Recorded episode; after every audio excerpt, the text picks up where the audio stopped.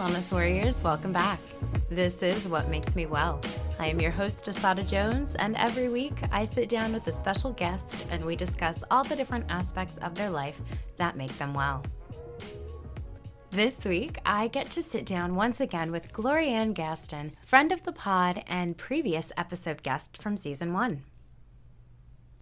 Glorianne is a licensed clinical social worker and is now a novice figure bodybuilder getting ready for her first competition this year. Oh my God, you guys, I had such a great time catching up with Glorianne. I mean, I always do. She is such a brilliant person. I mean, get your pen and paper ready because she is dropping some gems. Like, you will hear me in the background scribbling with my pen and paper, taking notes because this is some real good stuff that she is dropping. And what I love about Glorianne is that not only does she talk the talk, she walks the walk. The proof is in her lifestyle. I mean, you will actively hear her meal prepping as we are talking because she has a rigid sense of a schedule and boundaries, and it's wonderful. So, I hope you enjoyed this episode as much as I did, and I hope you walk away with all of the gem drops like I did. Talk to you soon. Bye. This is your weekly Om from Daily Om by Madisyn Taylor. Mystery of Transformation. When a caterpillar begins life in an egg, it looks nothing like what will hatch, and the butterfly seems a far cry from the larva that precedes it. Do caterpillars recognize butterflies as their future selves? Do butterflies identify caterpillars as past relations? The most mysterious phase of this shape shifting creature's process is that of the chrysalis, the jade green cocoon in which the crawling, leaf eating caterpillar transforms into a floating, nectar drinking butterfly. In our human lives, we sometimes find ourselves in the chrysalis stage. Those times when we do not have a lot to offer the outside world, it is because, whether we realize it or not, much of our energy is consumed with an inner transition. We might feel sluggish or uninterested in what surrounds us. We might feel impatient with ourselves, wondering why we don't have the energy we used to for our usual routines. But if we remember the chrysalis, the dark inner sanctum that provides the environment for remarkable conversion, we can relax and let ourselves be, finding ways to support our process rather than coaxing ourselves away from it. If you see a butterfly emerging from its chrysalis, the temptation may be to help it break out. The physical challenge of this part of the process is necessary, though, for the butterfly to build its strength so that it can survive outside. The same is true for us.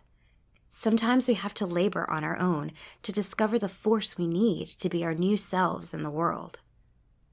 Similarly, when seeing friends or family members struggling, it is easy to become impatient and want to help with their emergence, but we have to learn to let others make their own way. Taking on the challenge of liberating ourselves enables us to thrive in our new freedom.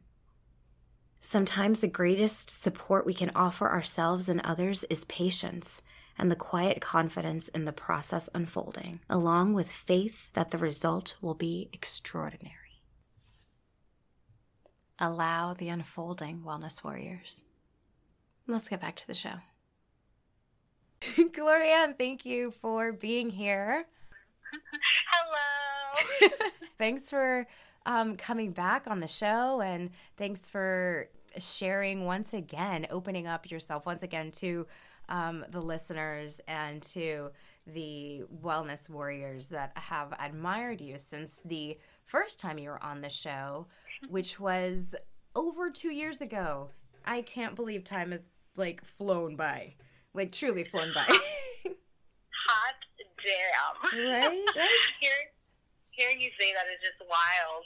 And uh, you had also uh, claimed me to be a power lifter at that time. I remember being really flattered and being like, no. That's and now right. I'm like, I'm a bodybuilder now, though. Yeah. you kind of predicted I'm going to give you a little credit there just because. Thank you. I, you know, I set it, I set the intention, I put it out there into the universe. So I'm going to go ahead and receive some of the credit for it, even though I really had nothing to do with it. um, so how have you been? How, how has life been treating you? What has been making you well, my friend? Oh man, um, I have been doing really, really well actually, um, and I take, I claim, I give some of that credit to focusing on certain things, really dialing in on myself um, in every domain. Um, and I'll start with one major change in my life that kind of um, weaves all of this together, all the questions, you know, and the, the nature of what your prompt was. Um, so in the last couple of years, um, I had kind of a crisis with my job where I was like really, really dissatisfied with my role, even though it was a role with more responsibility, mm-hmm. and even though like the type of work uh, helping people, like in medical social work, was something that I loved. It was yeah. just like being in administration, dealing with that beast and the logistics of all that. It's just I hated it, and I was really, really miserable and uh, pretty depressed, actually, like legit. And I was not able to balance my nutrition, my sleep, my stress levels, anything with the level of demands on that job. So, um, you know, when you are feeling the weight of the world on your shoulders, right. it's always important to remember that something has to give. It really does. And and that just that expression set me free. Um, it's an expression I may have even cited uh, the previous podcast because someone um, that I worked with had said it before. It just kind of came back, bubbled to the surface. Something has to give.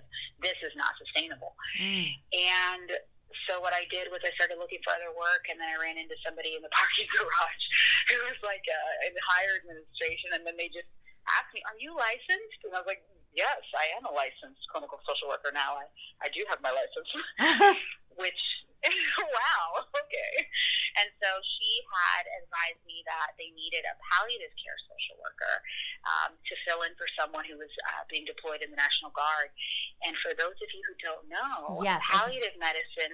Do, do you, are you familiar? with I'll still tell you know for the audience sake, but um, are you familiar with palliative care or palliative medicine? Not at all. So, like, explain to me, oh, explain to the listeners what that is.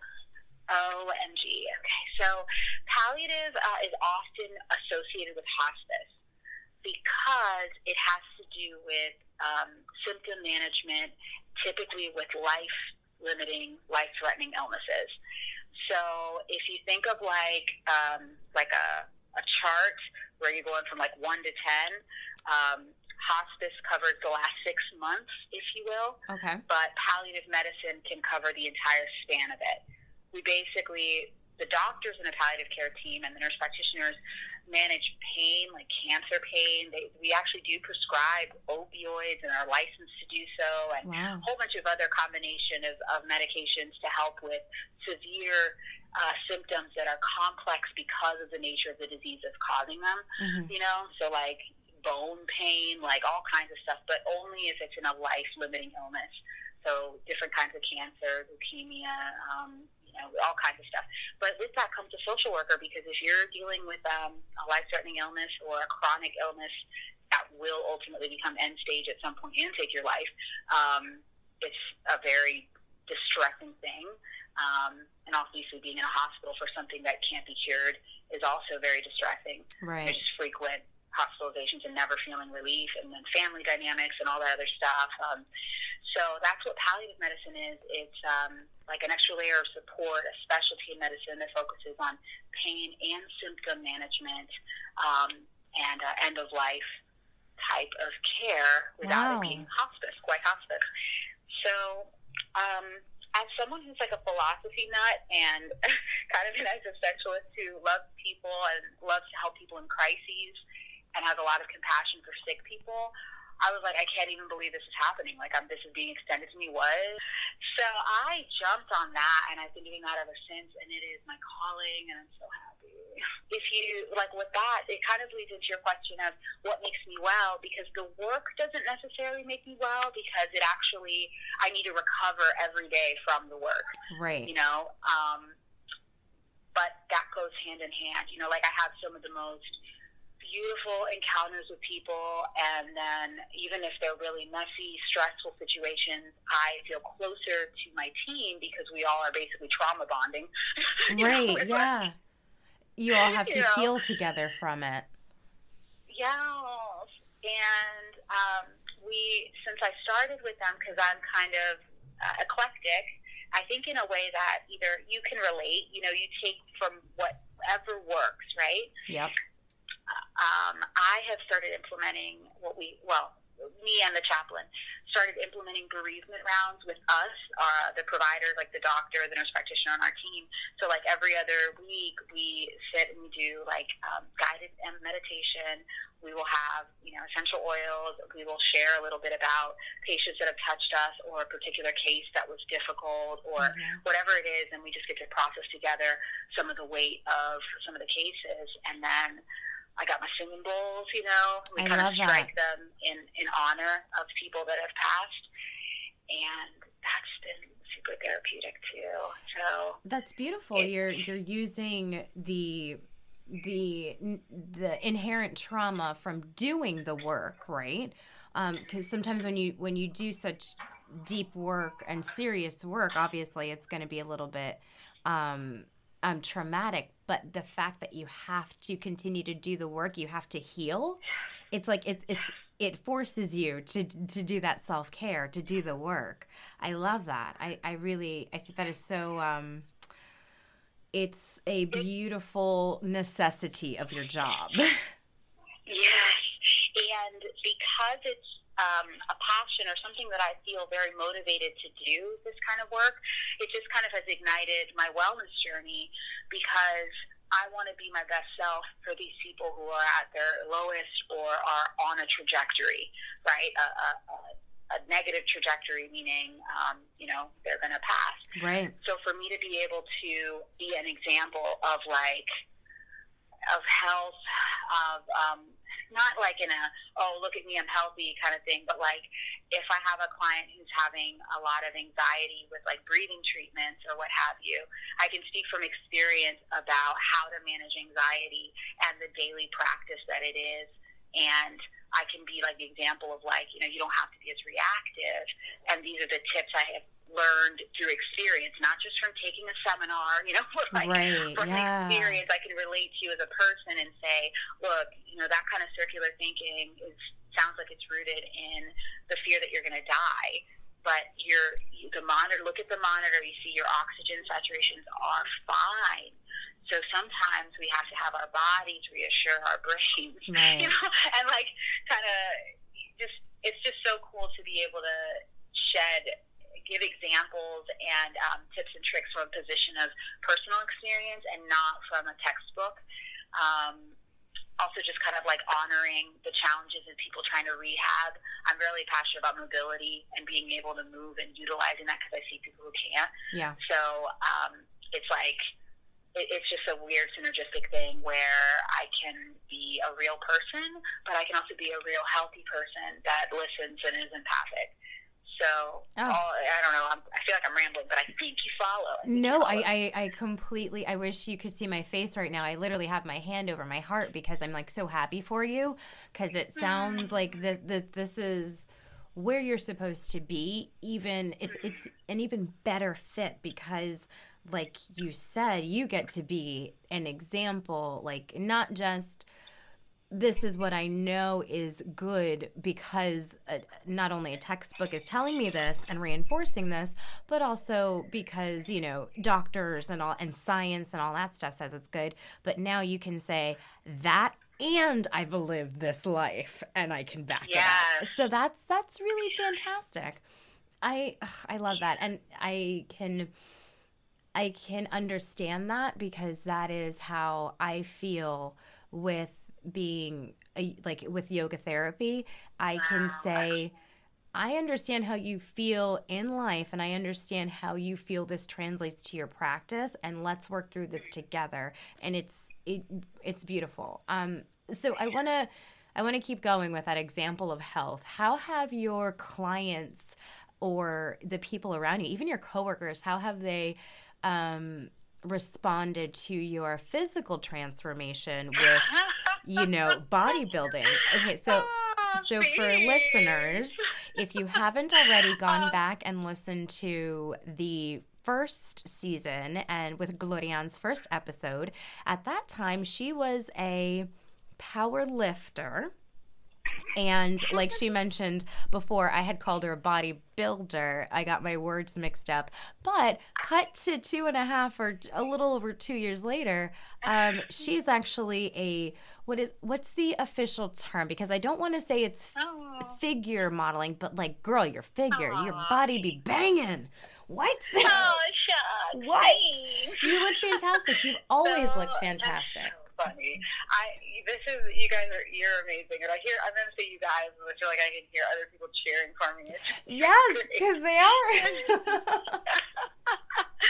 um, so I am a amateur bodybuilder, a complete novice. This will be my absolute first show ever. I may or may not ever do this again, but um, the division that I'm going to be competing in, I'm, I'm now registered with the NPC National Physique Committee because in order to compete, you have to be registered with whatever you know organization is hosting the competition. I see. So NPC, and the division that I will be competing in is figure. Um, and so I, I- you could argue I'm a novice figure competitor. Ow! That's my friend. the funny thing about it too, everything just kind of comes together. Which I want to, I'll conclude this whole like tangent with a, an affirmation for people. Is um, so you know, I, I kind of, I think between our last recording and this one, I finally got like on board with the Instagram. I do a photogram. yes. But, uh, and and part of that initially was just for um, uncomplicated reference material. Like, okay, maybe I type in like deadlift and see different ways that people pin their shoulders back to the deadlift or whatever. Like, I just wanted quick. I don't want to keep going through YouTube videos, you know. Yeah. So I kind of got on board, and then I was like, you know what? I need to like um, curate my feed for more like brown women, like natural brown athletic women, because the Instagram allows for that. So yep. I found that like the most impressive physiques, not that I was looking for physiques as such, but the ones that I kept being like, oh shit, this damn, well, uh, were incidentally like figure competitors. These, these Wow. But I wasn't watching their pictures of them competing. They're like they're posed, you know, uh, shots. Instead, it was like them living their life, meal prepping or like lifting weights in the gym just cause. And I was like, damn, just wow. So when I went to this coach of mine right now, my coach, um, which is Ty Pope, Ty and Joanne Pope, um, they're both NPC judges. They're right here in um, Eatonville, so represent Oh, okay. Eatonville. You know, it is the uh, uh, what is it? The first black municipality in Central Florida. It sure is. So I went to them, and funnily enough, because I'm not a competitive person, I'm not coordinated, so I can't freaking like move in heels and, or dance for that matter. Shush, shush, shush. You're not allowed to say that out loud. I, I They're gonna take our cards. They're now. gonna take our cards. We're gonna rectify that though. We're gonna rectify that this year. We'll learn to dance properly. But um, I had approached him and I said, I don't necessarily want to compete, but I want to look like an off-season figure competitor. That's great, And, uh, though. That is- that's a great goal. went down. So he, he like started me on the thing, and then I've been training with him since August of 2019, so not quite a year yet. And uh, at some point, his his wife, who is um, they both coach, but he does nutrition and training, and she does the posing coaching. Mhm. Uh, she was like, "You should compete. It's so much more fun when you have a goal in mind, and you know, and then you can pick up other skills. Like we'll work on posing and stuff." So um, they both looked at me and they said, "Your your figure." That's that's your body shape. That's your type, and I was like, "Holy crap! I'm gonna look like my IG, you know?" Yeah, like the Uh, your fangirl accounts. You're gonna look like them. right? Like what the what the hell? So my anecdote for everyone, or my affirmation is: if something compels you, and if you're like drawn to something, instead of just like fangirling out about it, ask yourself, why not me? Like, Why not me? Yes. Why not? You know? and like, but ask yourself that in sincerity, and just consider the five biggest hurdles in your mind that are keeping you from achieving that. Because if it's like, oh, because I don't work out, well, you can fix that. Know? Yeah. Oh, that's Uh, achievable. because I, you know, I don't know, because I'm insecure. Well, you can fix that too. You know, you know, literally line that shish out, and and and you'll see that the only thing really keeping you from the majority of your wildest dreams is a long term plan. Like here I am two years later. Hello, you know. I love that. Say that again. Here I am two years later. No, no. Say that again. What's what's the only thing keeping us from what? The only thing keeping you from your wildest dreams is a long term plan, a long term vision. That is dope. And listeners, I hope that you internalize that message because I, I I'm I'm literally taking notes and I'm writing that down because that's really good. Even somebody like myself who I feel like, you know, I'm pretty goal oriented. Sometimes we need that reminder. I love that. I love that. That's fucking great. So, has do you find that everybody has been pretty supportive with this journey that you're on? And if so, how have you been able to draw the boundary? Because, you know, oh, everybody is opinionated. And I know that when, especially when women, mod- um, change their bodies and take charge of their bodies and actually love their mm-hmm. bodies, some people feel mm-hmm. some type of way about it. So, have oh, you had no. to? Through this? It sounds. yes. Um, so have you um how have you been able to draw that boundary or have you not? Is, uh, has has there been a uh, a journey with that um, there's so many different boundaries that have had to be drawn, actually. Oh. So you can already predict that the first thing is everybody's like, oh, when say, first of all, at work I'm clothed, so I may look like I've lost weight, but I, they certainly can't see any like real definition or really the extent of how much muscle and like shape I have as it relates to this extreme. Mm-hmm. So they've been overall supportive, but then you get the oh, you don't need to lose weight, or it's like yeah, I'm not, I'm not trying to lose weight. right, right, to, right. You know, like I'm not, that's not the objective, but of course that's what people are used to hearing when you say I'm on a nutrition plan or I'm training or I'm whatever. Why do you have to work out? You look great. Blah blah. blah. It's like well because you should always seek to advance, or at least I want to get better, and I actually really like training, so you got to kind of switch things up because you things get kind of monotonous. So right, and you got anyway, you so want to stay healthy too. That's another thing. Like it's not like you. There's the maintenance. There's the, the maintenance. yes, maintenance. You know? And you know, my motivation is is personal, not external. So when the external environment is telling me you don't need to do something, I'm like, no shit. Like I don't need to do anything for you or anybody else. Like yeah. what? Somebody said something about like, oh, do a few extra pull-ups for me, and I was like, oh, fuck. I can't. Like I literally don't care about anybody else on training. Do an extra pull up so for me. Like, that is that is so audacious. I mean, it happens all the time. I'm like, oh my god. Wow. I think people just can't understand, or, and especially because you post stuff, I post stuff online, right?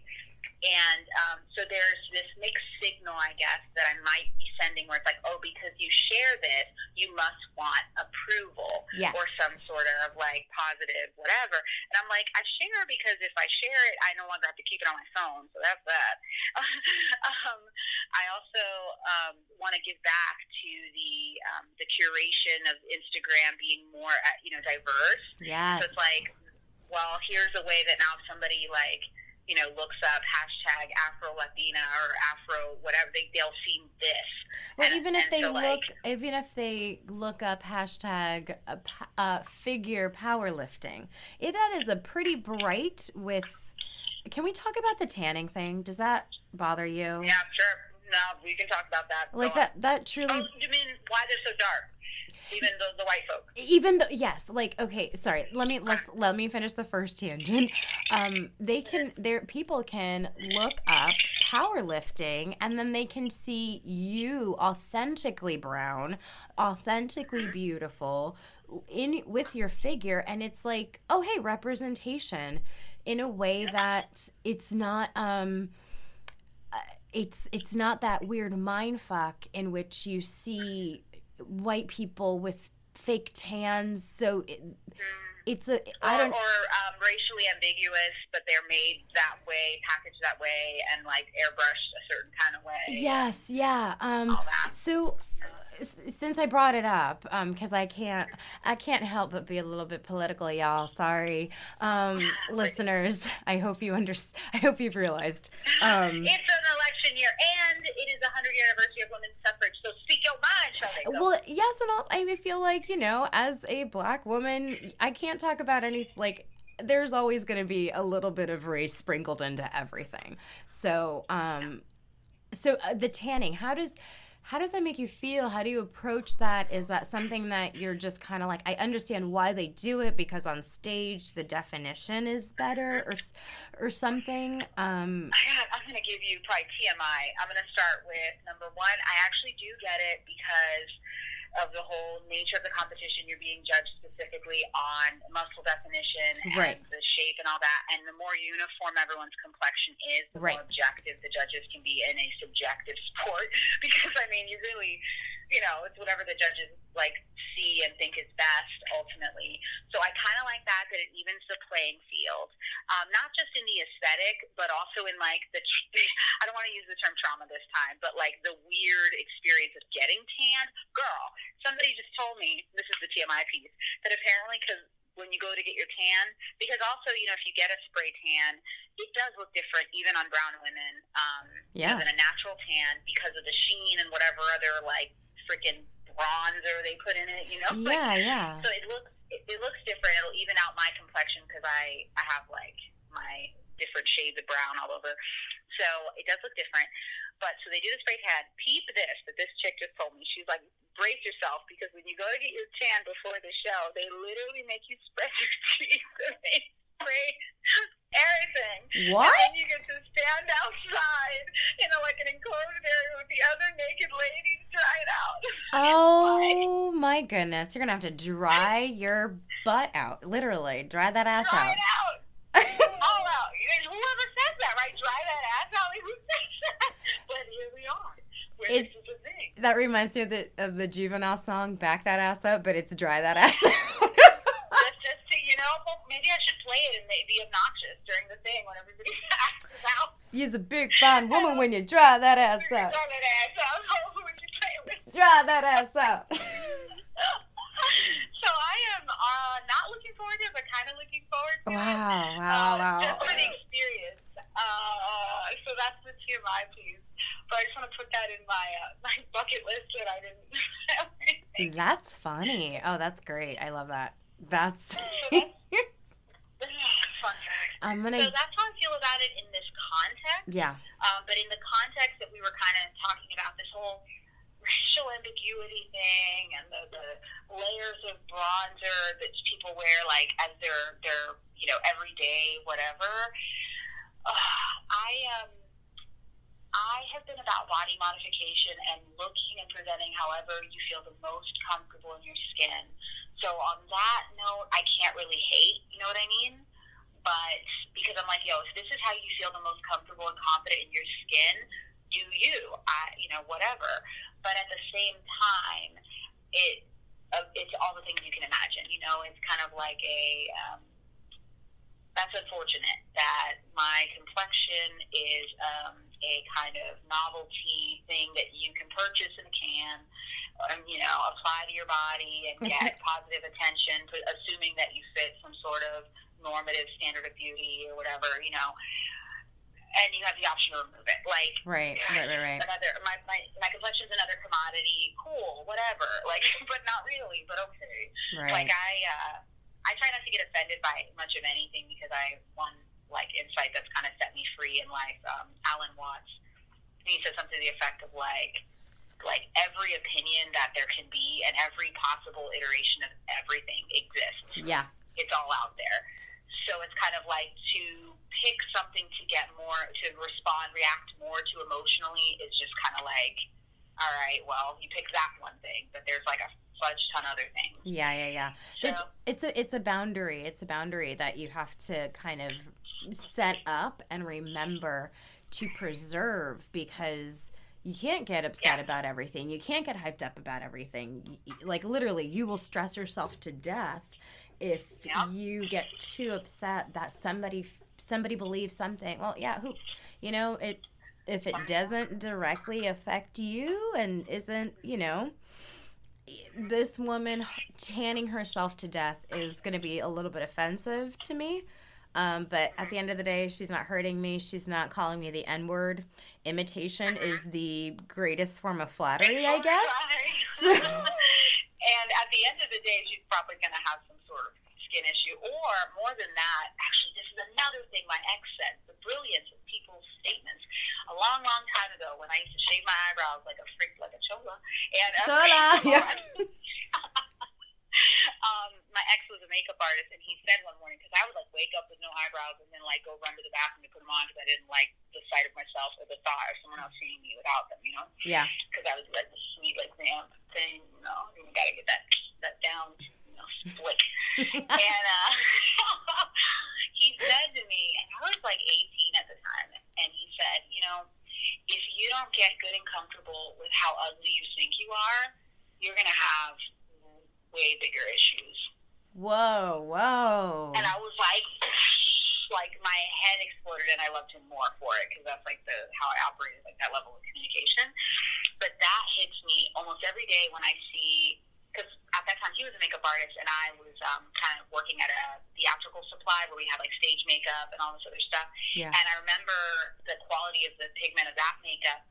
And now I feel like everyone is using stage makeup like yes. on the daily with the freaking setting powder and all this other crap and the highlighters and the high pigment everything.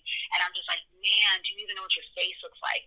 Like, do you even know what you look like? I mean, yes, of course you do because you have to apply it to your face, you know, every day. But at the same time, you see yourself more often than not in this um, other state, you know, yeah. this other finished product, and then the filters on the phones and everything else. So I'm just like, how many people like aren't comfortable in their own skin, you know? Yeah, that's a like truly. I think um, I think that is a very uh, yeah, that's a big statement because there are a lot of people out there with the um, the filtering and the dis um, disasso- I don't want to say disassociation, but a lot of people don't recognize themselves in the mirror. You know, because everything is with your camera, you can filter um, you can put a, a, gloss on everything. You can edit your nose to death. You can you can put on makeup to where you literally look like you're a different you're of a different race. Yeah but there um, we go. And that's just that's the segue back to that lady. Yeah. Assuming when we were talking about like how you know a person tanning themselves to death is not necessarily harmful to you it's like yeah that person might also have bigger issues because if they're not comfortable with like the skin that like they have. Yeah. Like, uh, that's really, you know, it's ultimately. I don't want to. I don't want to label it a form of self hatred because that's an excessive kind of hyperbolic. But the point is, there's an issue there when you take that much care and attention to conceal something that is covering that is part of you, a huge part of you, and of your of your background. You know yeah. what I mean? Your family, yeah. your your family of origin, your race. It's just kind of like it's one thing to want to accentuate your features and embrace your features. It's another to like truly not be able to tolerate the sight of them, um, such that you have like a ritualistic tanning practice. Yeah. Mm-hmm. Uh huh. So there's that too. And so there's that too.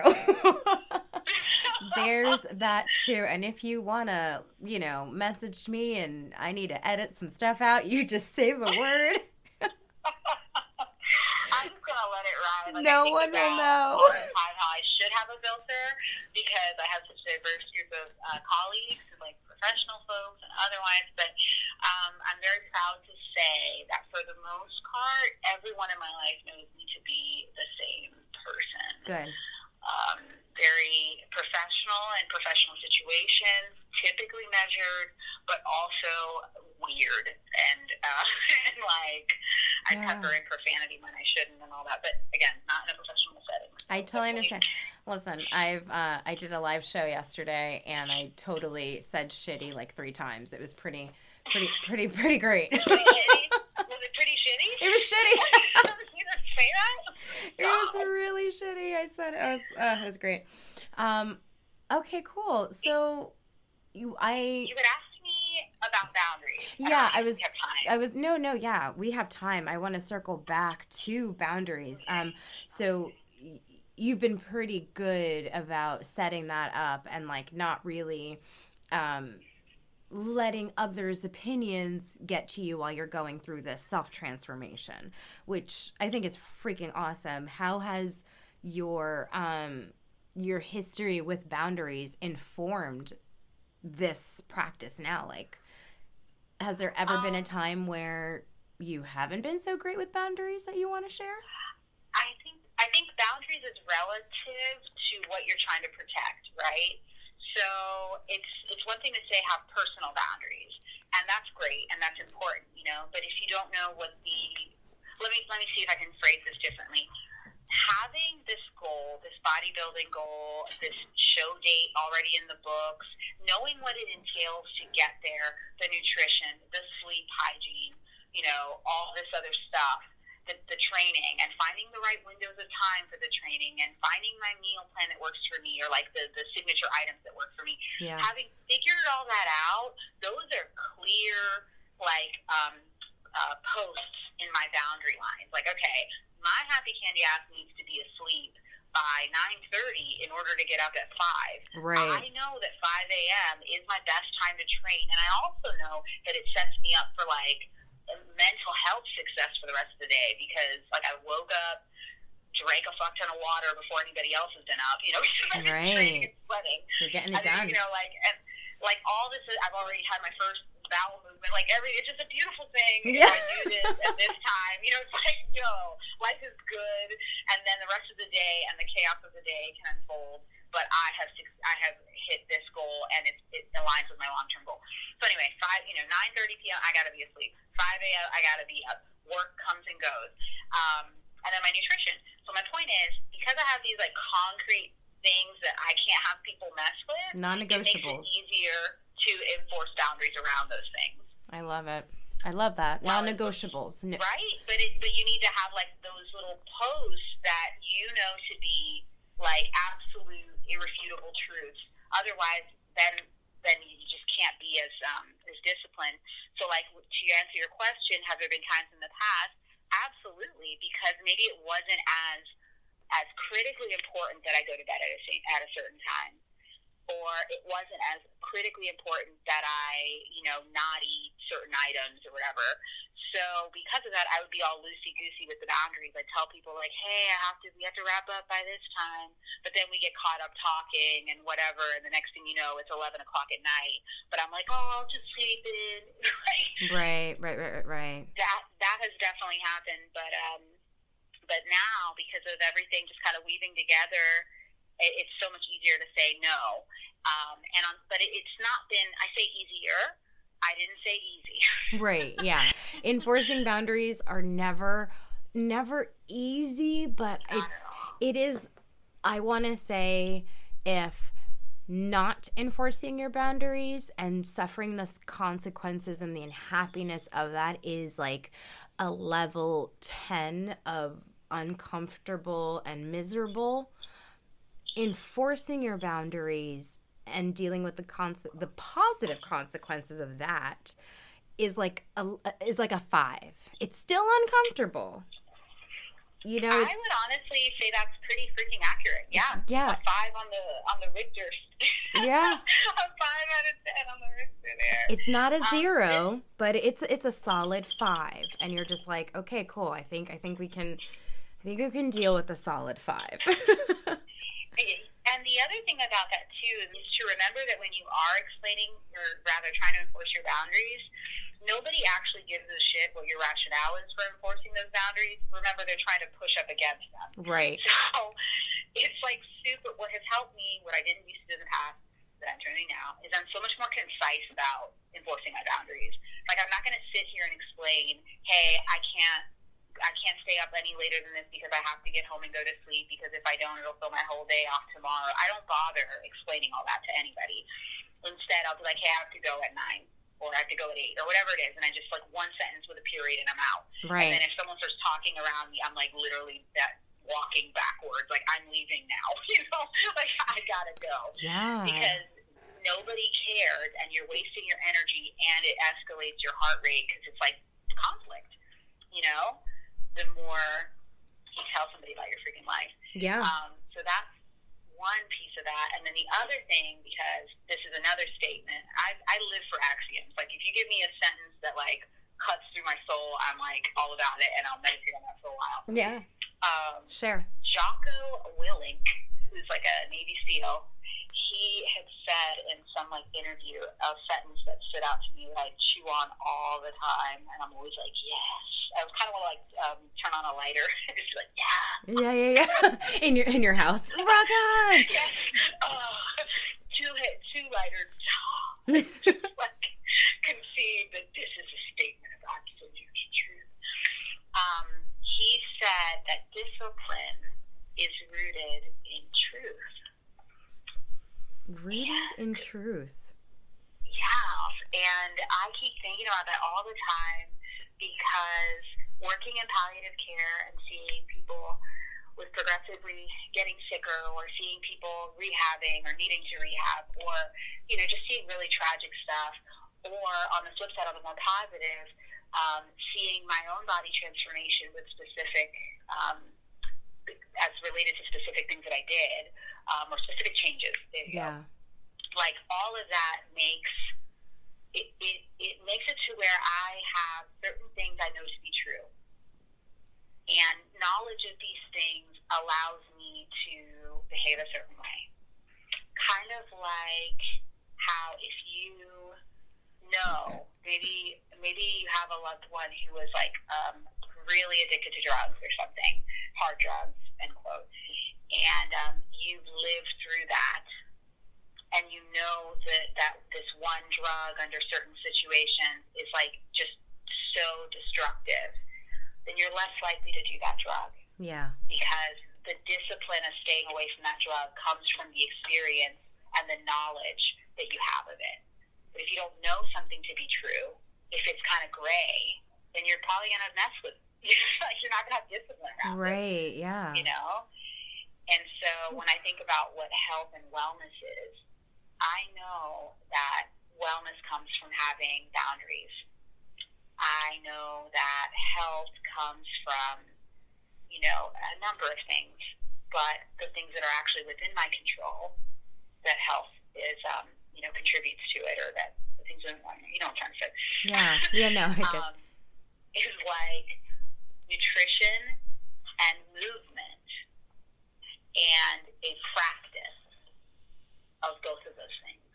Yeah. That is like the most simple way I can say that. So it can be a different practice for different people, but the fact that you exceed your own expectations, that you move in space with your body on a regular basis, and if you eat properly, like health comes from that Right. a certain degree of health comes from that. And even if you have other, um, you know, other issues like a congenital heart issue, you know, stuff that you have no control over, your nutrition and movement in your life will contribute to the health that you're capable of having, to your ability to recover faster from the surgeries, from whatever other, you know, crises, from the stress. If you do not have those things, you will not have the same quality of health or wellness. I know this to be true from my own personal life. I know this to be true from the experiences of patients and other people in my life. It is such an absolute truth that it allows me to have the discipline that I have now, and I'm not even sweating it because it's just like it's like you know, like breathing. Like I know Yeah. to be true, so I'm just doing it. I love that. I freaking love that. Ah, okay. So I feel like that's a good place to to end this conversation and then segue into what is your highlight of the week? What did you do this week to be well? What was the best part of your week? Ah, it's so funny because this was like a really bad week, but Look for the good. Um, Look for the good. What's the highlight? What was the highlight? Um, honestly, just like today, because I finally the weekend ended and I was able to kind of catch up on all these things, and I got to see my nephew. So my nephew would definitely be um, the highlight of my life. I But- mean, can we talk for a second about Papito Chulito? I mean, plantain papi. I mean, he is so precious, and you are.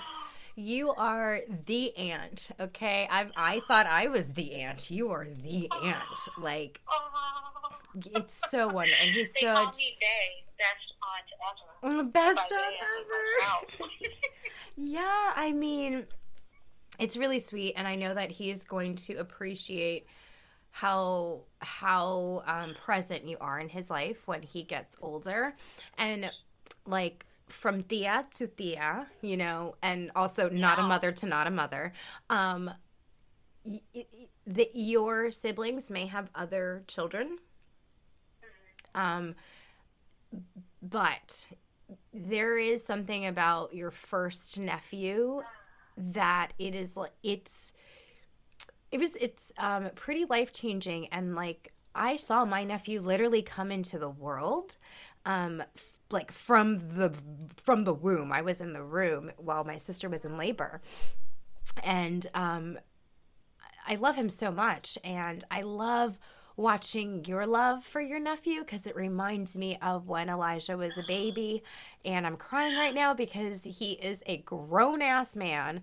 Um Oh no! he's in a his But, oh yay, good for him. But uh, Oh, for sure. I mean, he is in his uh first year, second semester and what? yes, like No, yeah. I don't need that kind of negativity. No. life. college nephew, college age nephew, GTFO. Yes, like No. but like honestly, girl, it goes like when they say it goes by so quick, it's like shit, yo. I wish I I love I'm I'm almost envious of like the age difference between you and your nephew because you really get to be like you know, you're an adult, you have a job, you you know, you've already figured out bills and shit like that. Like Yeah. my nephew and I are my first my uh first nephew um was is 13 years younger than I am.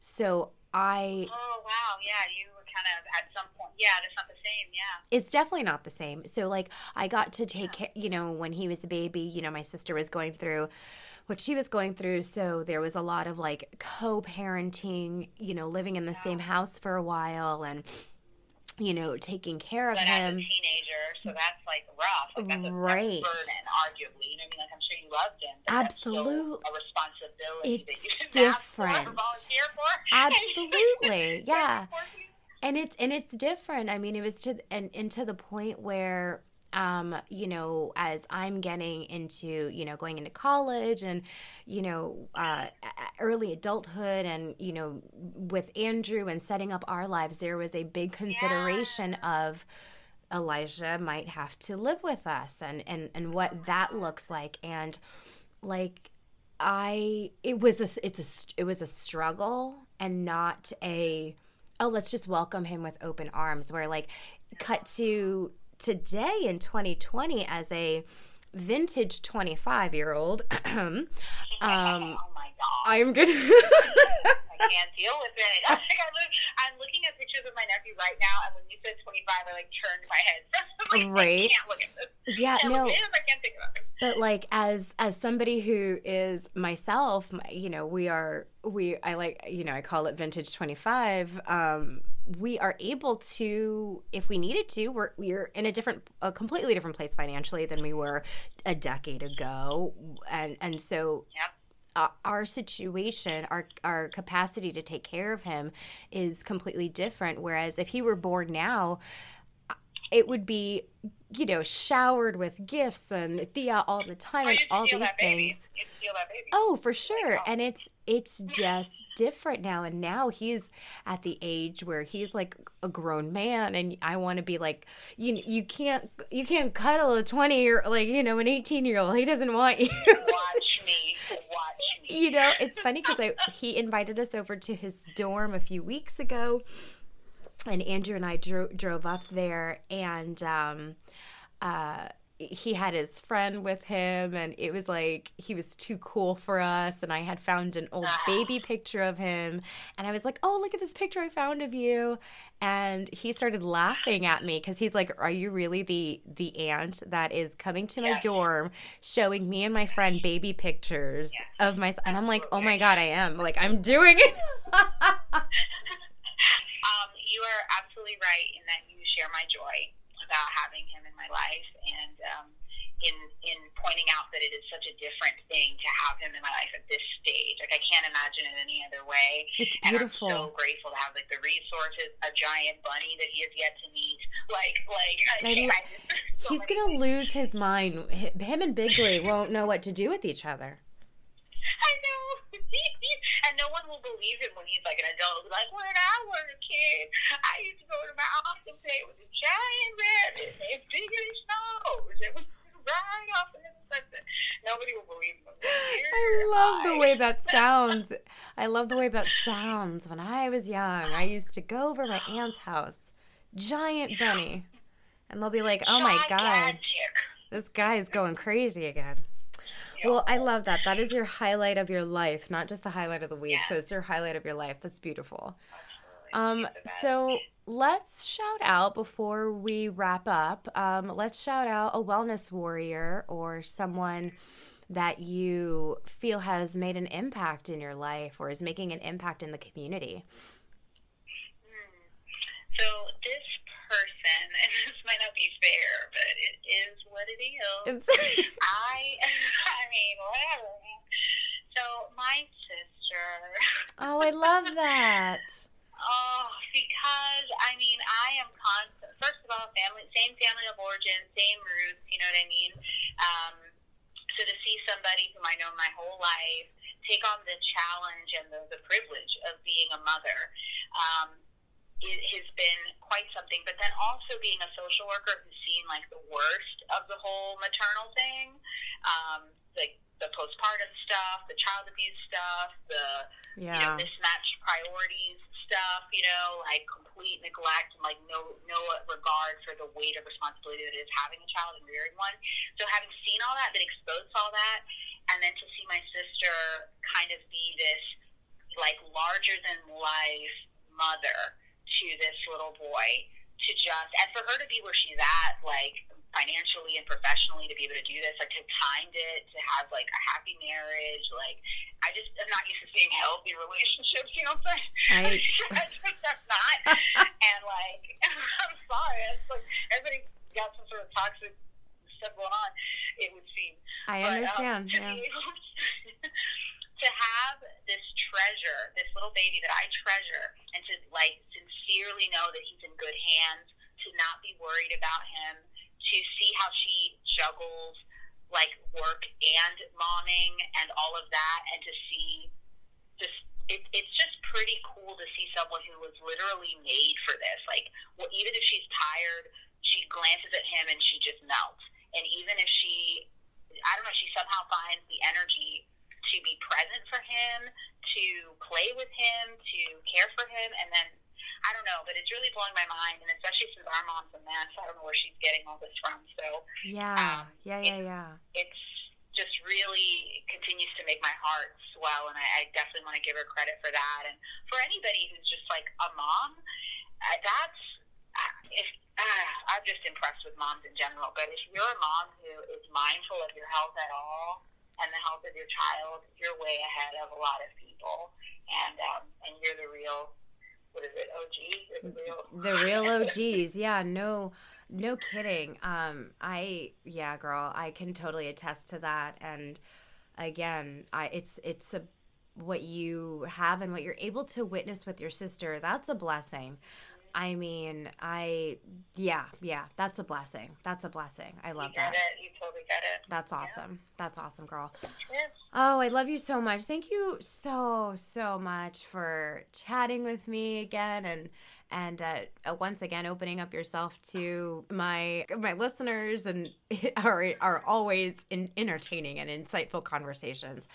I always feel like I walk away like my heart is always swelling when I talk to you. Either I'm like I've just cried because it's like some wonderful realization or like just beautiful beautiful things. I love it. I I really appreciate you saying that because you know it's it's rare that I sit down and like share my thoughts or engage with someone or have like conversation like this. So it's definitely cathartic for me, but then to hear you kind of react well and us to kind of in, like sync, go back and forth, it's it's very energizing. So, Good. so thank you for, Thank for you. thinking of me, encouraging me to come on again. Um, yeah, and just for your feedback, your input. I mean, like you get you get it. You get a lot of this. Oh yeah, I get it. I can relate. well, that's this week's show. Thanks for listening, Wellness Warriors. I'm Asada Jones. I'll be back next week with another episode of What Makes Me Well. Until then, rate and review this podcast on whatever listening platform you're on. It really helps me get up in the charts and gets more eyes on the podcast. I really want to grow this community. So share this podcast with your friends and follow me on the social media channels Instagram and Twitter. I'm at What Makes Me Well, all one word. I look forward to connecting with you on social media. And if you are looking for advice, you can write me anonymously. My email is at whatmakesmewell at gmail.com, and I'll answer your questions, your comments, your concerns about life, about wellness on the show. Until next episode, be brave, be light, be well.